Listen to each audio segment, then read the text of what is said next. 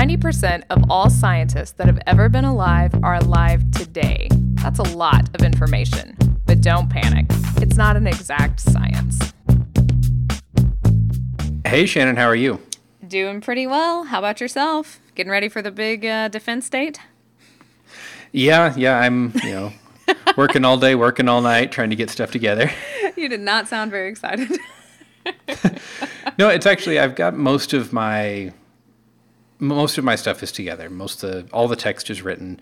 Now it's just doing things like going through tweaking figures, uh, you know, formatting. Because if you've never submitted a thesis or dissertation before, the formatting guidelines are slightly insane. Oh, and it's ridiculous. You'd think that you'd be really excited, but this is really the worst part of it, right? This is where you still have to look at this crap you've looked at for so long, and it's all these little mundane things that you're fixing, and it's. So you're not doing science; you're changing, yes. you know, the font in a figure for yes. all of your figures.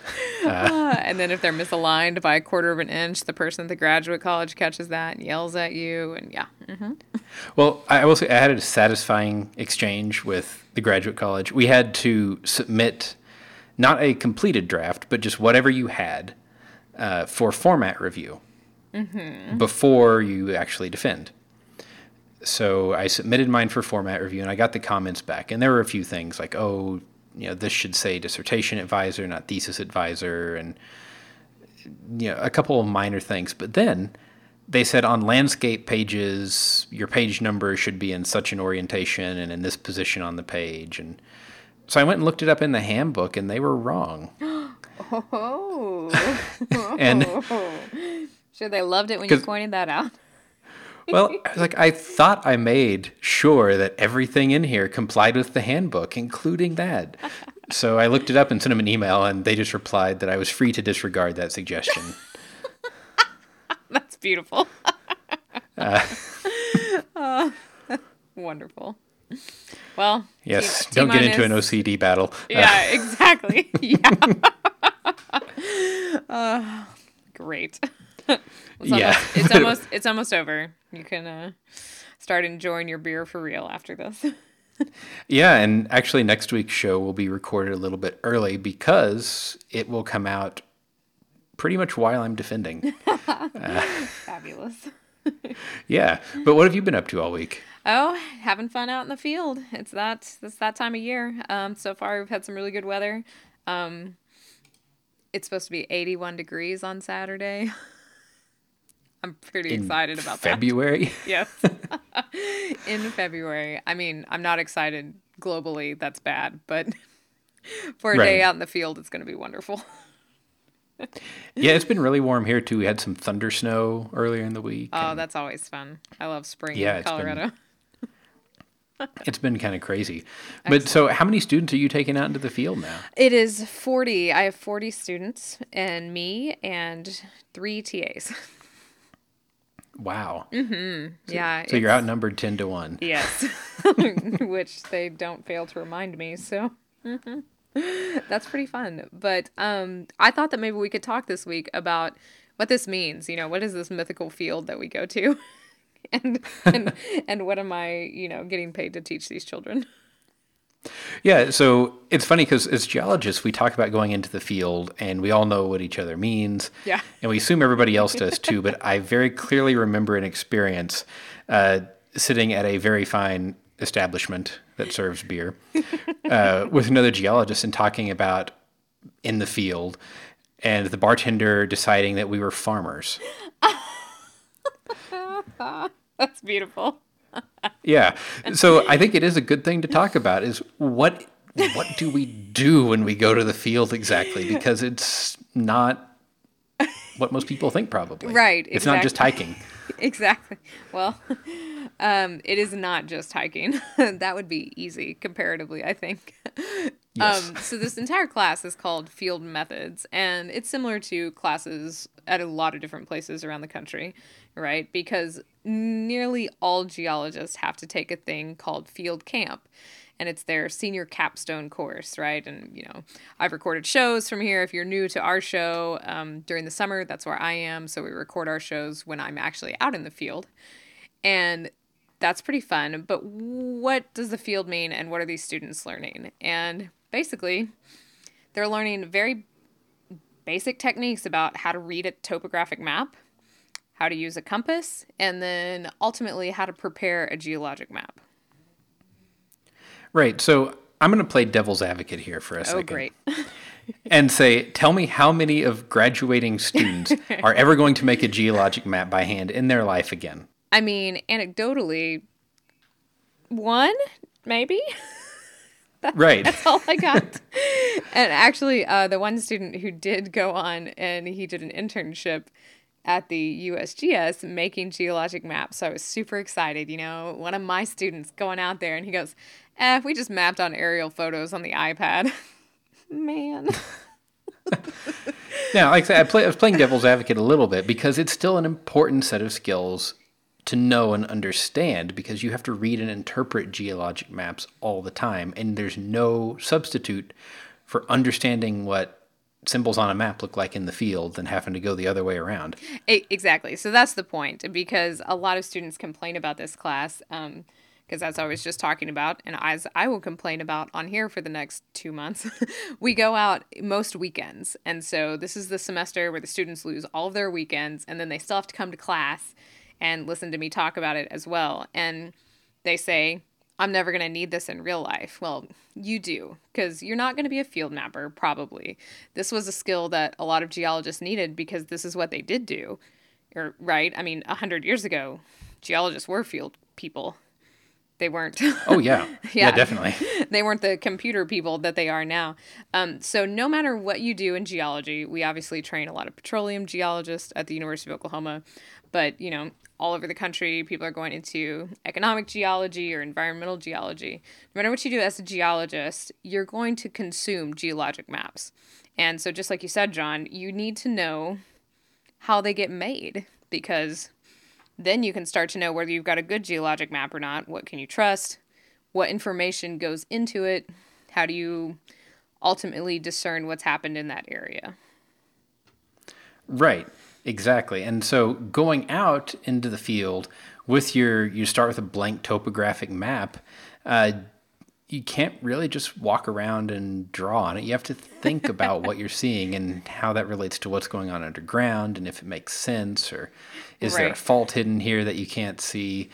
Uh, it, it really requires temporal and spatial thinking. You have to kind of think in 4D. It really does. And this is really one of the first classes, too. I mean, this is a senior level class, uh, how we teach it. Not all schools do it this way, where you have to pull everything together. And students have a hard time with this because they're very used to the way the way that we do learning in western civilization for I would say for good or for ill, but it's definitely for ill. They're used to, you know, I need to know this set of facts for this class. I learn these facts, I barf these facts, I move on to the next class. This class really takes in all the geology they've had so far, and you have to draw upon all of it, which they are not ready for. Yes.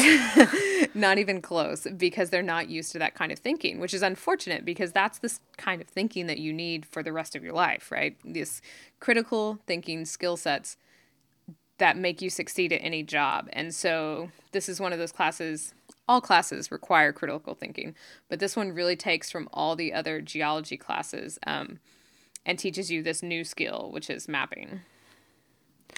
Right. So the first thing that comes to mind, you talk about mapping, is what is the most basic thing you have to do when you're outside with your topo map? Right. So you want to understand, I mean, because the point is we're making geologic maps, right? So we right. talked back in episode 32, we talked about the history of this handy dandy little guy, the Brunton compass, that all the students use and hate.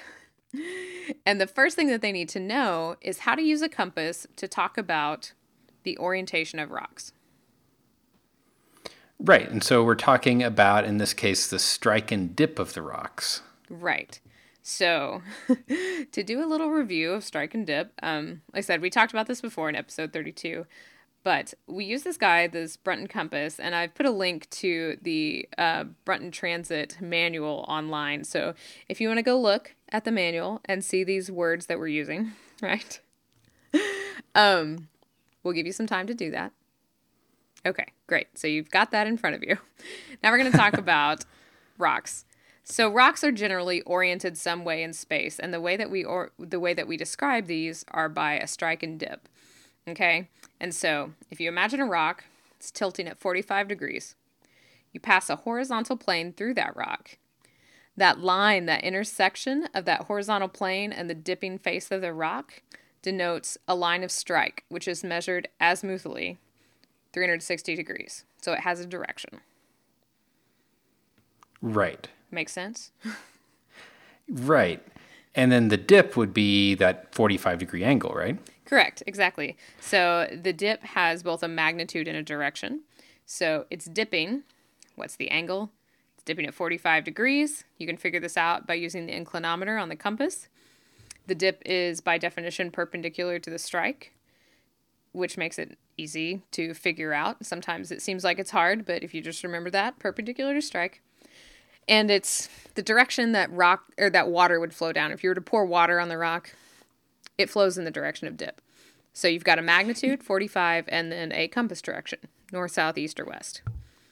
Right, and that's my favorite way to describe this idea to somebody is you pour the water on the rock, it runs down.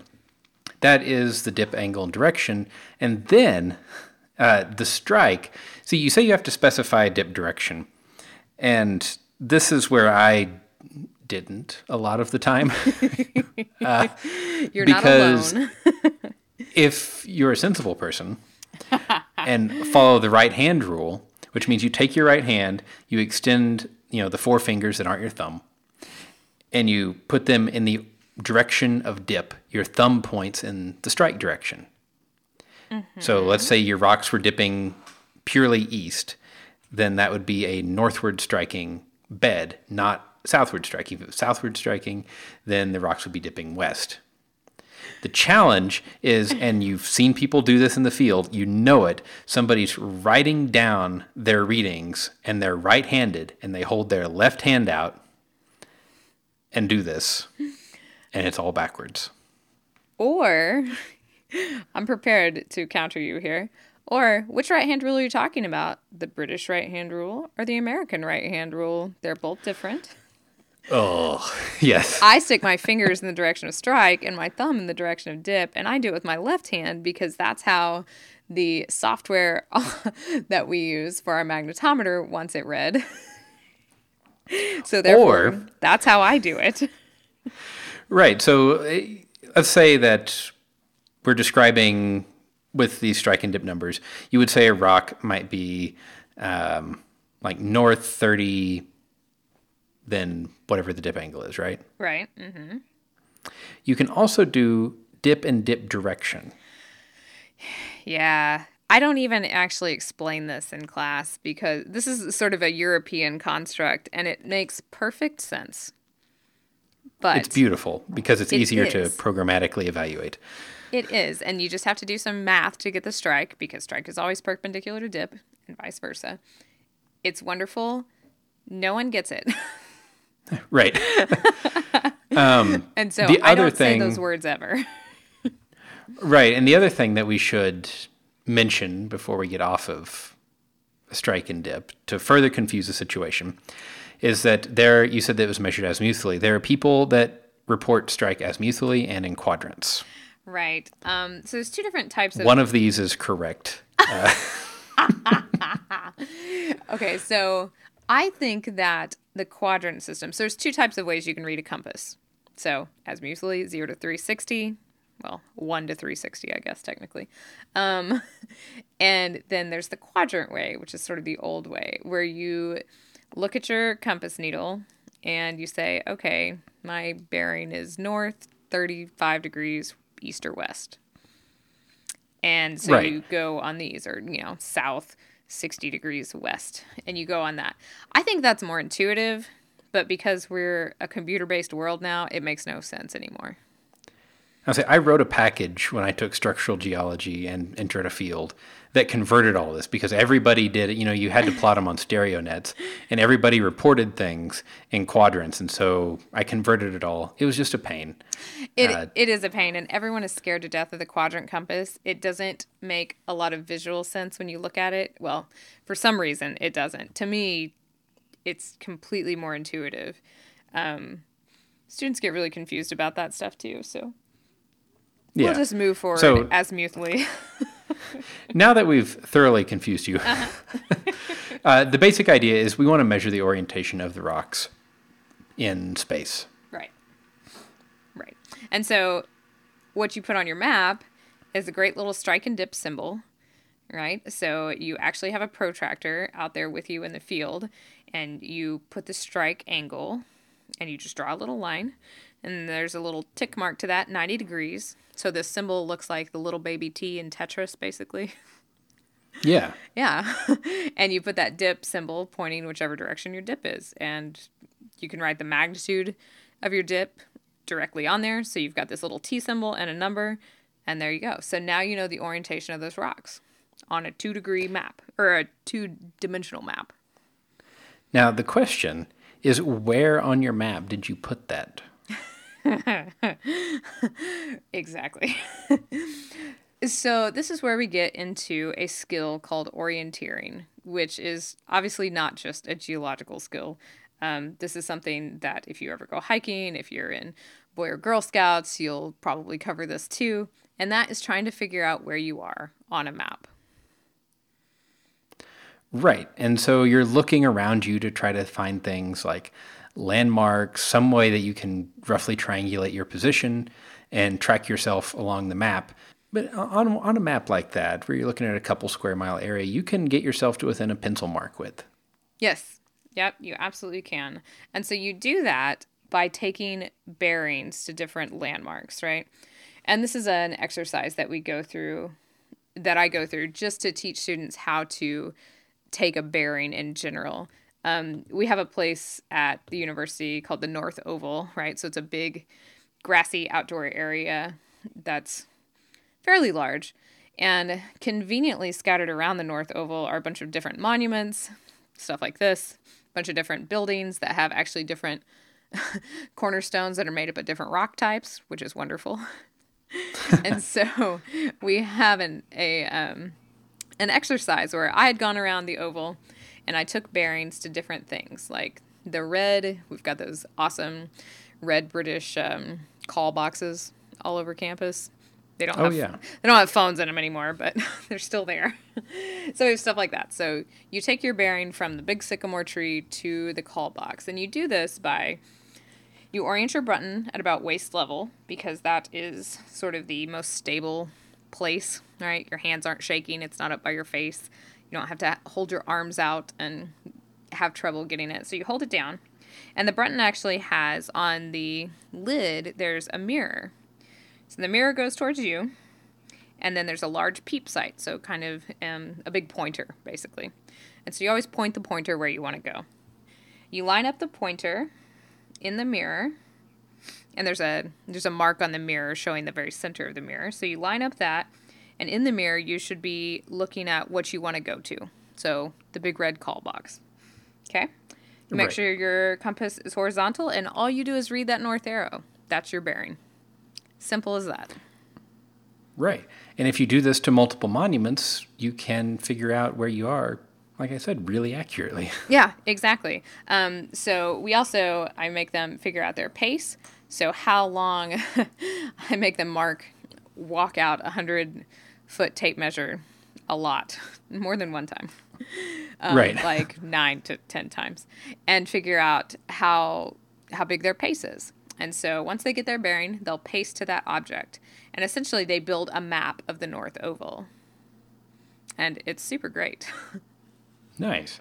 So now they know how to build a map like that but just like you said, this is important for triangulation once you're actually out in this mysterious field so you can figure out where you are.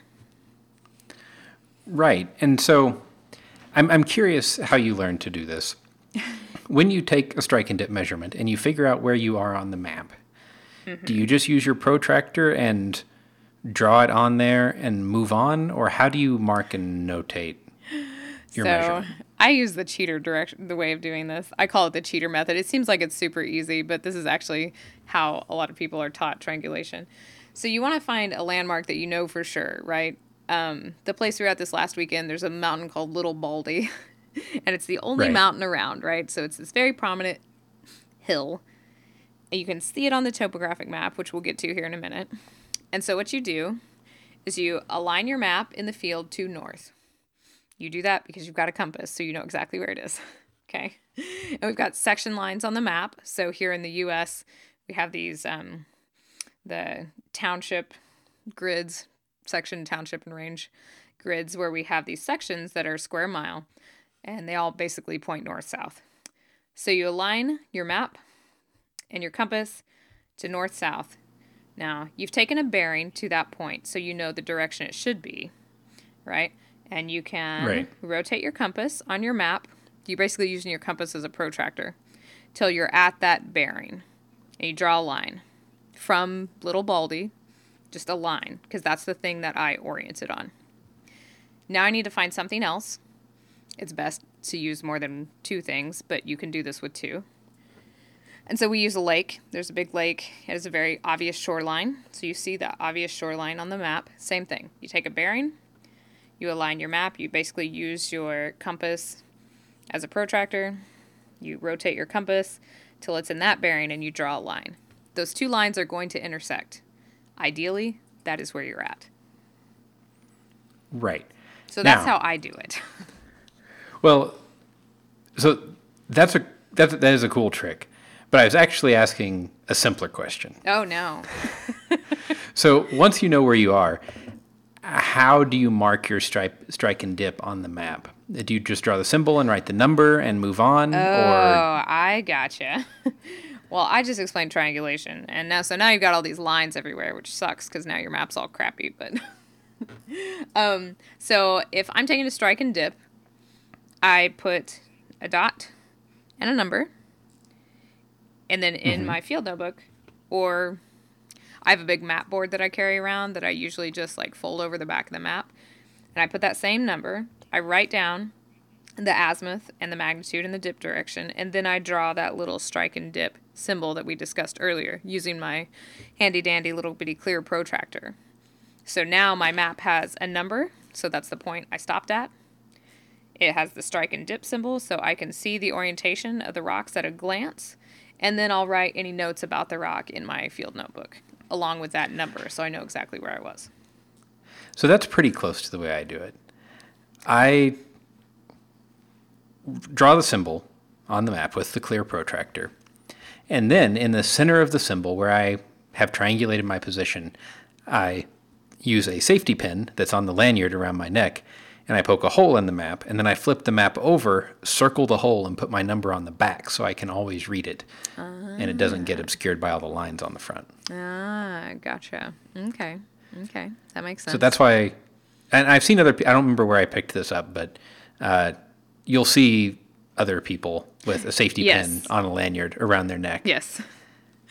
yes, I, I, think that's how the professor that taught us. That was exactly how he did it too. I carry around this big. Um, 11 by 17 map board. Well, it's a little bit bigger than that because it holds an 11 by 17 paper. So I always have sort of a spare sheet of paper in there and just write oh, next yeah. to it. But but this is good. Uh, this is a thing I try to stress is that you know, you have to have by the end of the day this map gets really cluttered and I mean, as gross as it is, you're sweating on it, it gets all smeared. and nasty. So you have to make sure. it's sure probably your numbers raining at some point. exactly. Yeah. So you have to make sure your numbers go together. Like that's the most important thing. And a lot of people don't realize, you know, you don't have even when we're doing these things for practice, we don't have the luxury. We cover a lot of ground, so we don't have the luxury of coming back to a lot of places. So you really have to maximize your interaction with every rock and move on, thinking that you'll never get to come back and see it again. Yes. So that's a that's a lesson that's always sorely learned, no matter how much yeah. you warn against it. okay, so now we've got the strike and dip. We know where we are. We've marked it. What else can we do when we're in the field? What else are you teaching your students? Um, well, let's see. Once you do that, um, you get down to the whole like making the whole map together, right? So we've sort of discussed how you're pulling together, how you take these strike and dips, how you write them down, and then the orienteering aspect. Um, but I want to talk a little bit about topo maps in general because that's what we always use as our base maps. Okay, so topo maps are the maps with lots of contours on them that looks sort of like an MC Escher thing if you're not used to looking at them. right, exactly. Um, so students see this in intro geology, whether you're a geology student or not. If you take an intro geology class, you'll talk about topo maps. Um, as we had a student when I was in graduate school, uh, my office mate, she came in. Um, one of her students came in from her intro non-majors lab, and my friend said, "Okay, get your topo map out, and we'll talk about it." And she goes, "Is that the one with all those lines that go everywhere on it?" Yes. Yes, yes that's, that's, the, the one. one. uh, so, what are those lines? Um, those are called contour lines, and they connect lines of equal elevation. It's pretty easy. Right. So, everywhere that you're so many feet or meters above sea level, you connect it. It's just like looking at a weather map. Exactly. Um, it is exactly like looking at a weather map, but isobars or all other kinds of things um, that are connecting these lines of equal whatever you want. So elevation in right. terms of topo maps.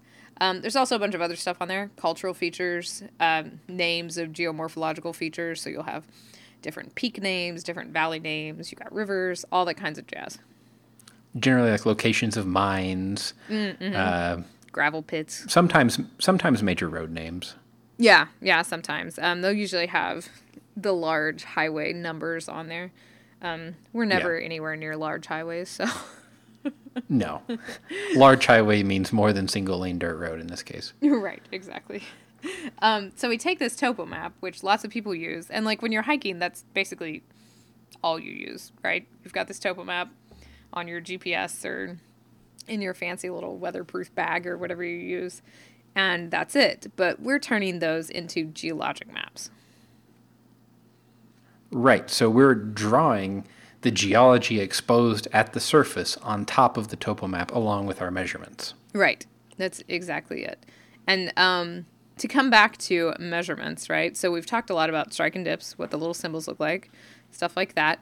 Um, another thing that you can measure in the field, and this sort of goes along with how you can check where you are on a topo map, is you can actually use the Brunton to measure vertical angles. Okay, so if you're at the, the base of a slope or something like that, you can compare the spacing of the contour lines, uh, figure out the angle from that, and compare it to the angle that you're measuring. Right, exactly. Uh, there's like a little peep sight um, in the Brunton, and you hold it out up the slope, and you can. There's an inclinometer on the Brunton, and so you can tell basically using that mirror again. You can move that inclinometer and you can tell the exact dip of the slope. Um, that's always great. You can also use it to calculate the height of things that are far away. So you could do the height of a cliff and you can look at your topo map and see if that elevation change matches um, what you're actually measuring in the field. It's just another way to right. tell exactly where you are. Right so you can put that on there put your strike and dip. Mm-hmm. there's uh, when we say draw the geology at the surface, we're not necessarily meaning in an artistic way. We're meaning more of a you're going to color blobs where the same type of rock is exposed. yes, blobs. That's what they look now, like. Now, I mean, the maps can get very artistic in the end. Yes. But in the field, you're not going for artistic. Oh gosh, no. you're trying to cover as much time as or as much space as possible because you only have a certain amount of time there. Um, so when we say different rock types, so the lines between different rock types are called contacts. So you're going to have contact lines on your map. Uh, John, you mentioned right. earlier faults because obviously that's what you love. of course, yes. Yep. So there's lots of lots of faults, um, and then you've got all these strike and dip lines, and so these are going to tell you the orientation of the beds you're on, but then you also have these large geologic structural trends. And so once you get all those strike and dips, you're going to add stuff like a trend line. So you're looking at a folded rock, whether it's an antiform or anticline or a syncline, stuff like that. You can figure out the trend and you're going to draw an arrow showing that trend. And then you'll probably make a cross section, so those lines will be on there as well. Right. And I think making the cross section, which we've talked about before, is one of the really key parts because you're in the field and you're drawing all this on there. And yeah, you're thinking about it, but it's still, you haven't settled in on the story that the map and that the data is trying to tell you until you actually have to sit down and reconstruct a cross section. It's absolutely true. Uh, it's something we just talked about in class, and I stress this all the time. And I say, even though no one believes me, uh, you know, this class, although it calls on you to do all these really hard things, it should be the easiest class you've ever done because you are just looking at a rock, writing down where you are and what that rock is. It's just observational. what do you see? Write that down, move on. So that should be pretty easy. Obviously, in practice, it's a lot more complicated than that. but right, you, if they were all granite sandstone contacts or something, it wouldn't right. be bad. But when it's like the red sandstone with the slightly pinkish sandstone, it can be really hard to find. Uh, yeah, then it gets a little more difficult. uh, that's for sure. And obviously, you want to think that all rocks are these beautiful dipping planes, but rocks weather, so they're all bumpy and awful sometimes. So it's hard to tell. Um, so yeah, it doesn't work out that way, but it should be easy. And I, I make it a point to say, you know, keep these interpretations that you come up with as you're going in your mind, write them in your notebook, but make sure they're annotated differently so you know it's an interpretation. Yes. Yeah. Highly important. well, and write down everything Oh, uh, yes. That you encounter. I mean, even down to like the weather, because there have definitely been situations where I've been trying to go back into my notebook and been like, let's see, it was raining that day. Uh huh. And so you can go back and find that, and you're like, oh, yes, there it is. It's so true. Everyone thinks that's so silly, and it's hard to teach people the importance of that. But so, for one of my dissertation areas, and I know you went there a couple of times with me, um, you know, I went back to the same spot 20 times. And so in your head, it's impossible. You'd like to think you remember the rock that well, but what you remember is the human stuff. You know, I was really cold that one day, and I remember that we were sampling it when it was really cold. And so I can go back in my notebook and be like, oh, here we go. It was 25 that morning when we started. you know right and so and here we made the annotation that some creepy person came up and wanted us to get off land that wasn't theirs and yeah stuff like that. yeah. Um, and also, I mean, this is before when we were doing this, which isn't really all that long ago. Mm-hmm. Uh, maybe longer than we'd admit, but yeah. Uh, you know, there weren't. Now you take a picture of the rock with your cell phone, and it's a beautiful high resolution picture, and it's geotagged that wasn't happening.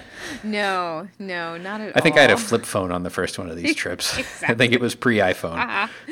Exactly. Um, and we talked about this in class this week too. I actually hazard against just taking the pictures because unless you're John Leeman, you're not going to sit down after you get back in the field and immediately like rewrite the names of you know, this was this rock, this was this rock. It's going to sit there for yeah. years and you come back to it and you're like, crap. I didn't write down any of this. I don't know what it is.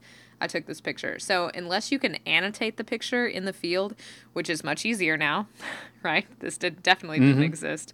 Um, they're not a ton of help. Right. So, there is that. Though, I mean, I remember hearing stories of field mappers of old with their film cameras and a like a gridded notebook page. Uh-huh of you know exposure one is this exposure two is this. Mm-hmm. and it's sad because yeah. we've lost the art of sketching now. Because if you look at some of these old time geologist notebooks and they didn't need photos because they'd sit there and sketch the rocks and they look like photos. I mean oh it's true. they're unbelievable. And the value of this is that this is hard to teach too. The value of this is that you have to sit and think about it while you're doing it and geology is mm-hmm. a lot of sitting and thinking. It is. And it's also nice because if you're going to sketch an, an area, you need to get somewhere high, right? Exactly. And you want to do it before you go out and dig into the details. Mm-hmm. So, what that generally means is you're sitting somewhere high looking over the terrain below you first thing in the morning with coffee, most likely. uh, if you're Jay Minton, you are, yes. th- th- there are worse things. Yeah. Yeah, there really are. And it's like you're taking pictures and you just run through and you get it done to get it done and turn in the assignment, and that's fine. You know, you get it done to turn in the next abstract for the next meeting, that's fine. But there's a lot to say about sitting down and whether you're a good or a bad artist. I mean, I make all my students do this anyway, and I'm not wonderful. Um, yeah, just sitting, stopping, being quiet, thinking about all the ground you just covered, what structures you're looking at, how does it tie in to the bigger picture. I mean, that's ultimately what you want to do as a geologist. And this is the information you want to glean when looking at a geologic map that somebody else has drawn. Right.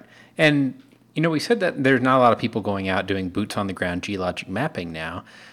So, how are the modern geologic maps or mini geologic maps made now? Right. So, before we say that, we have to ask what type of geologic map are you looking at?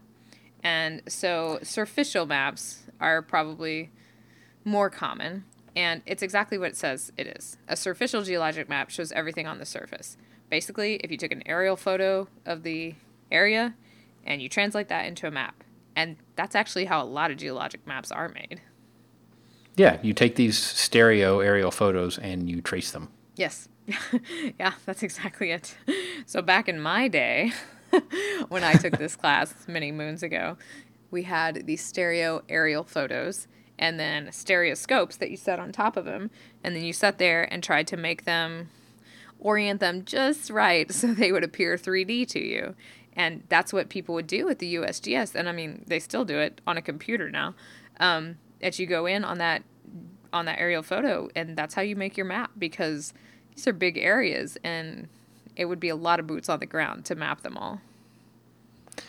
Right.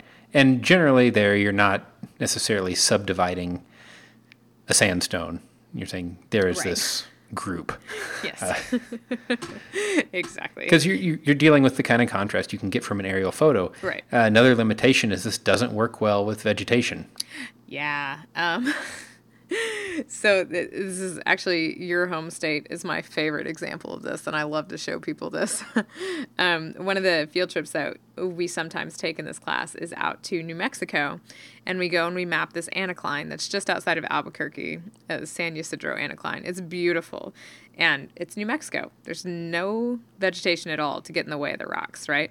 So it's a beautiful mapping area. You go out there, you make your surficial geologic map, and then you come back to the office, to the classroom in this case, and you look at the aerial photo, and it's just as good as if you were standing there. It's amazing. Mm-hmm. You can map the whole thing on the aerial photo, right? Which no one gets too bent out of shape about because the trip is so fun and it's such a nice area. Right. You go to Arkansas, and you go to say hot springs.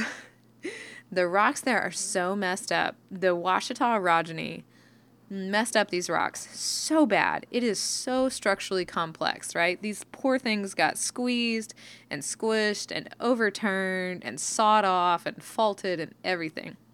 And it's the most interesting geology there is. Aerial photo, all trees. yep. it's so sad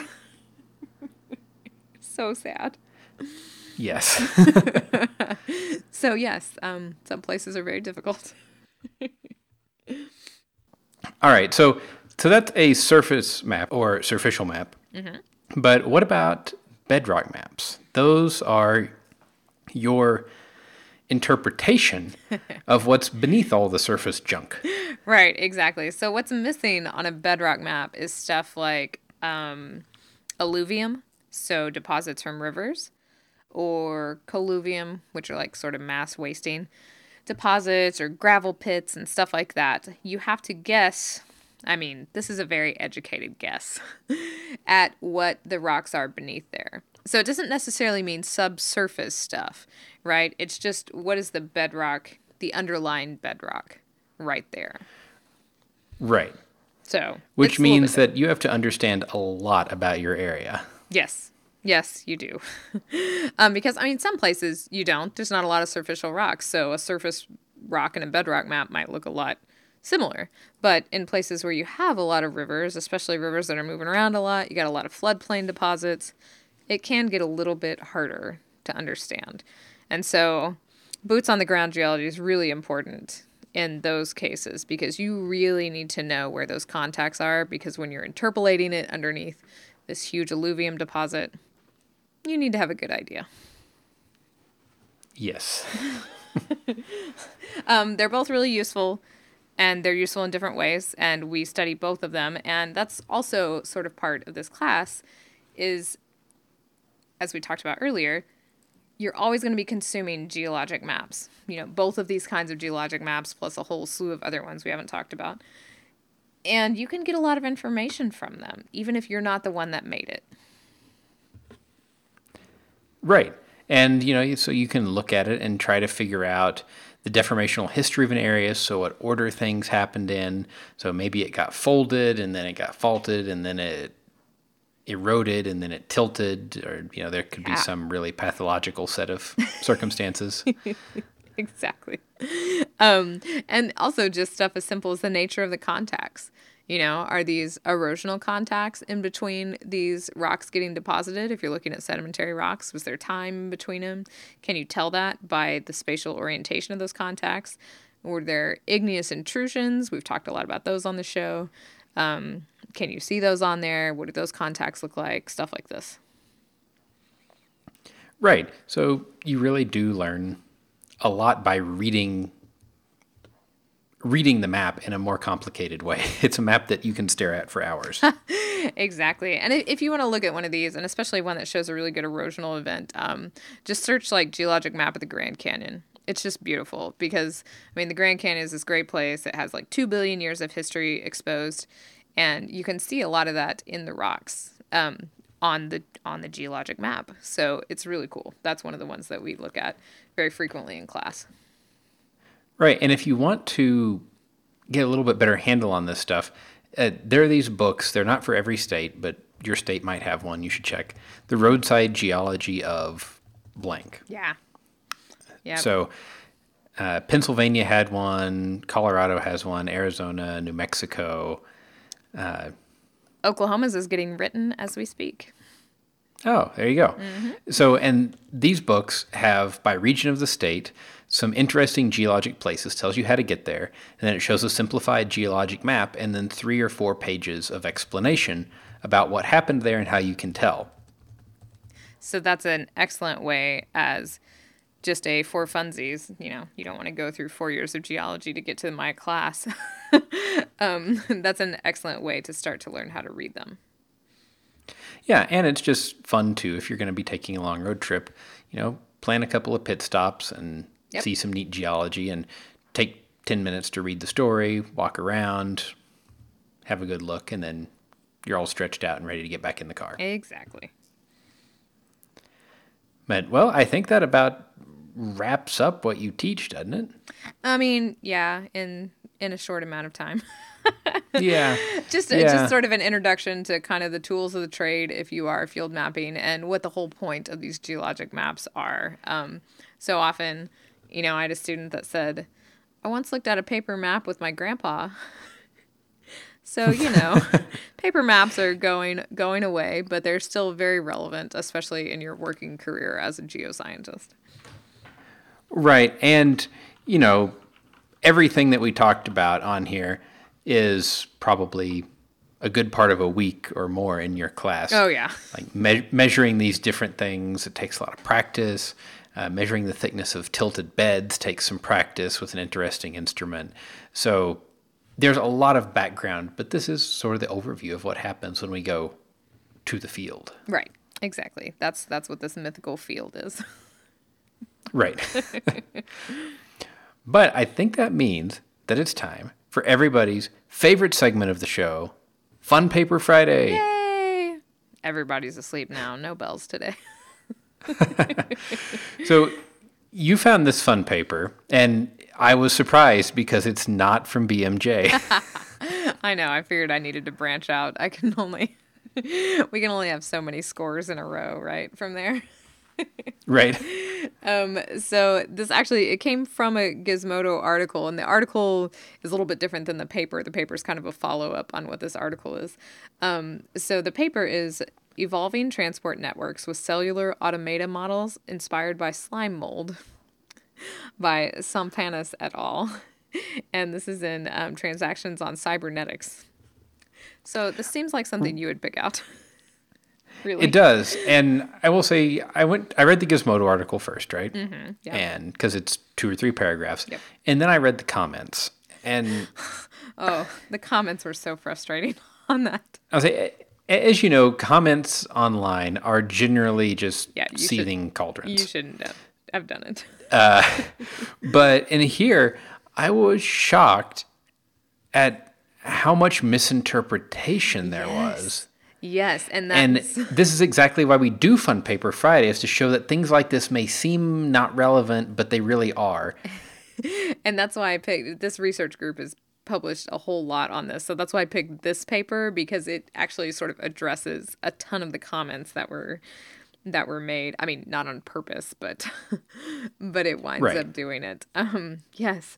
So the Gizmodo article, slime mold and highways take the exact same paths, and it's really weird. So these slime molds are these like unicellular gross things, right? I mean, I don't know how to describe them. I'm a geologist. um, but what they do is they took a map. They didn't take a map. They put a petri dish on top of a map, right? And at major cities, they put little blobs of nutrients. So in this case, oats. And then they deposited slime mold and said, go for it, slime mold. and so over several, several days, the slime mold tries to get from oat pile to oat pile. And it turns out the path that they take mimics a lot of major highways. Right. And this is where the comments were frustrating because first people were saying, this is totally insane. Humans follow, you know, topography, geology. Uh, somebody thought the slime mold could see the The, The highway the map. roads, and we're just looking at them underneath. Yeah. yeah, and no, those are all missing the point. The point is that it's an optimization problem. Exactly. How can you take the least amount of energy to get from here to there, from this nutrient source to that nutrient source, or for us from this city to that city? And it makes sense that we try to take roughly the shortest path. Exactly. And so that's the whole point of this. Like, why would you ever do that experiment? What's the deal? Well, that's sort of a classical problem is trying to find that shortest path. Right, because let's say you have a network of cities like we do, or a network of nutrient sources like this. Well, it's not as simple as putting a straight line between two dots anymore. You have to build a network that's optimized for everything. Right. And this is, like you said, it's a famous computational problem. Yeah. Uh, and if you if you weight all of the paths in this equally, so say that it's not more important to be able to get from these two major cities, it's just as important to be able to get from them to the little towns, let's say. Um, it's the exact same thing as solving a maze computationally. Right. Which they've had slime molds and mazes numerous times. Right. So I think this is a really cool, like, computer analytics, but based on nature. And I don't think I understood how much of these algorithms that we generate um, are actually nature inspired, as they say in here. Yeah, definitely. I mean, there's a whole field of genetic and evolutionary algorithms uh, that have things that are that mimic things like ants, where ants, as they go to find food, will lay down pheromone trails that other ants follow. The more ants follow the same path, the stronger the pheromone, so more ants will follow it, reinforcing it. Old paths die out. Uh, so that is modeled in a computer algorithm. Uh, particle swarm optimizations, actual genetic crossover, all kinds of things turn out to be really good at solving difficult problems that it's not easy to come up with an analytical solution for. And this is so interesting because I wouldn't think this would happen. But I mean, this is what this plasmodium, this slime mold, um, uh, does. So it has these little tubular networks in between these nutrient sources, and you can use this to optimize things. That's the whole point of this. Um, and so this paper actually takes a bunch of different experiments that they've done before in different, using different maps essentially of different countries, and tries to make this algorithm that this cellular automata that approximates what a slime mold I mean, I don't want to say is thinking, but that's true because it takes a long time for slime molds to do their thing, right? And the whole point is optimization. And so they're trying to make an algorithm that thinks like a slime mold. Right, and it turns out the algorithm would run on a pretty mediocre computer in under 10 minutes, and the slime mold took three to five days. Uh, I love that, that they said it just commercially available instead of mediocre. That's what they said. yeah, it was it was an old yeah. kick around laptop yeah, uh, from the specs. but, you know, the, the algorithm does a really good job of following what the slime mold actually did, uh, almost to the point of looking overfit, but not quite.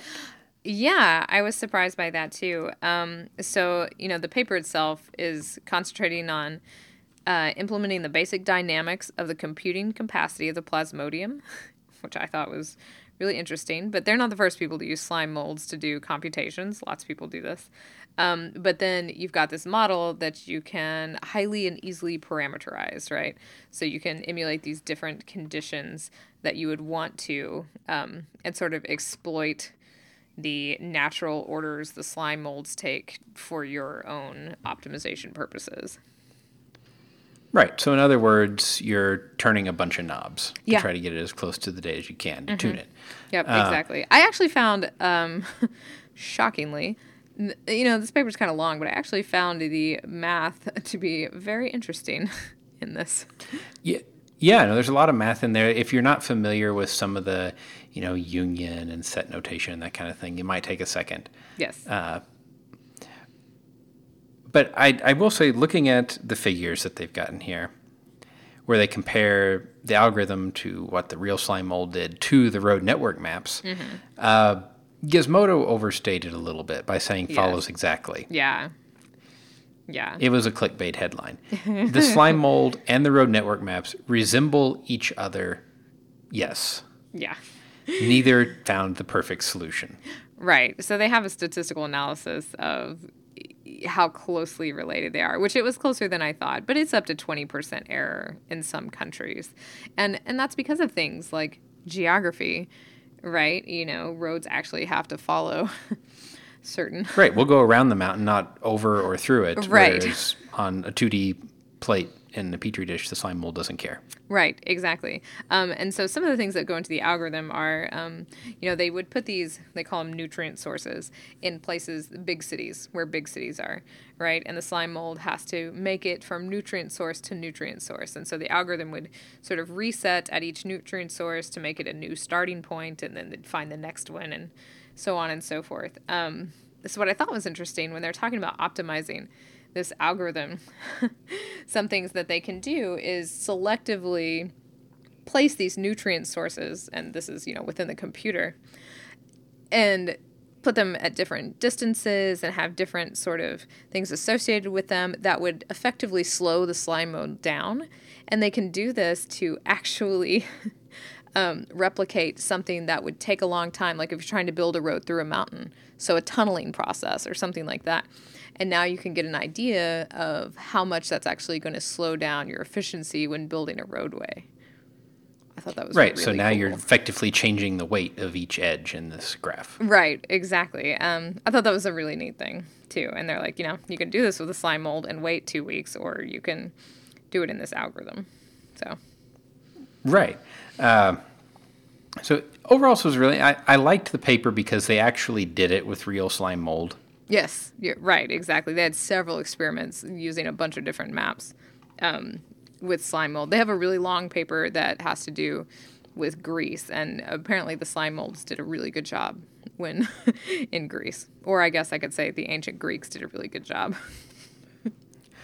Right. And I mean, you know, you think about it, it's like, well, our road system isn't perfect, so maybe it could get a better solution. Mm-hmm. Uh, yeah, yeah, exactly. Not necessarily one that we're going to implement for logistical region, reasons, but, but, it's an interesting way to do optimization, and it doesn't take any power or programming. Right, exactly. Um, I thought it was a neat little story, and I picked a computer yeah. paper. I just wanted to point that out. you did, and did you look at the uh, the author bios at the end where they have a little paragraph about each author? I did see that one guy was dressed as a captain, and I thought that was great. He he indeed has a captain's hat on. Yes. I would like to know the story behind that. I would too. uh, yep. But if you have a fun paper that you would like to hear us talk about, or any feedback that you'd like us to talk about on the show, we would love to hear from you. Shannon, how can they get a hold of us? Uh, we sure would. Keep it coming. Uh, show at don'tpanicgeocast.com. John's going to teach me how to use the email, guys, so watch out. Um, also, you can always check us out on our website, don'tpanicgeocast.com. We're in the Swung Slack chat room, swung.rocks. Uh, on Twitter, we're at Don't Panic Geo. John is at Geo underscore Leeman, and I am at Shannon Dulin. And until next week, remember, don't panic. It's not an exact science. Any opinions, findings, conclusions, or recommendations expressed are solely ours and do not necessarily reflect the views of our employers or funding agencies.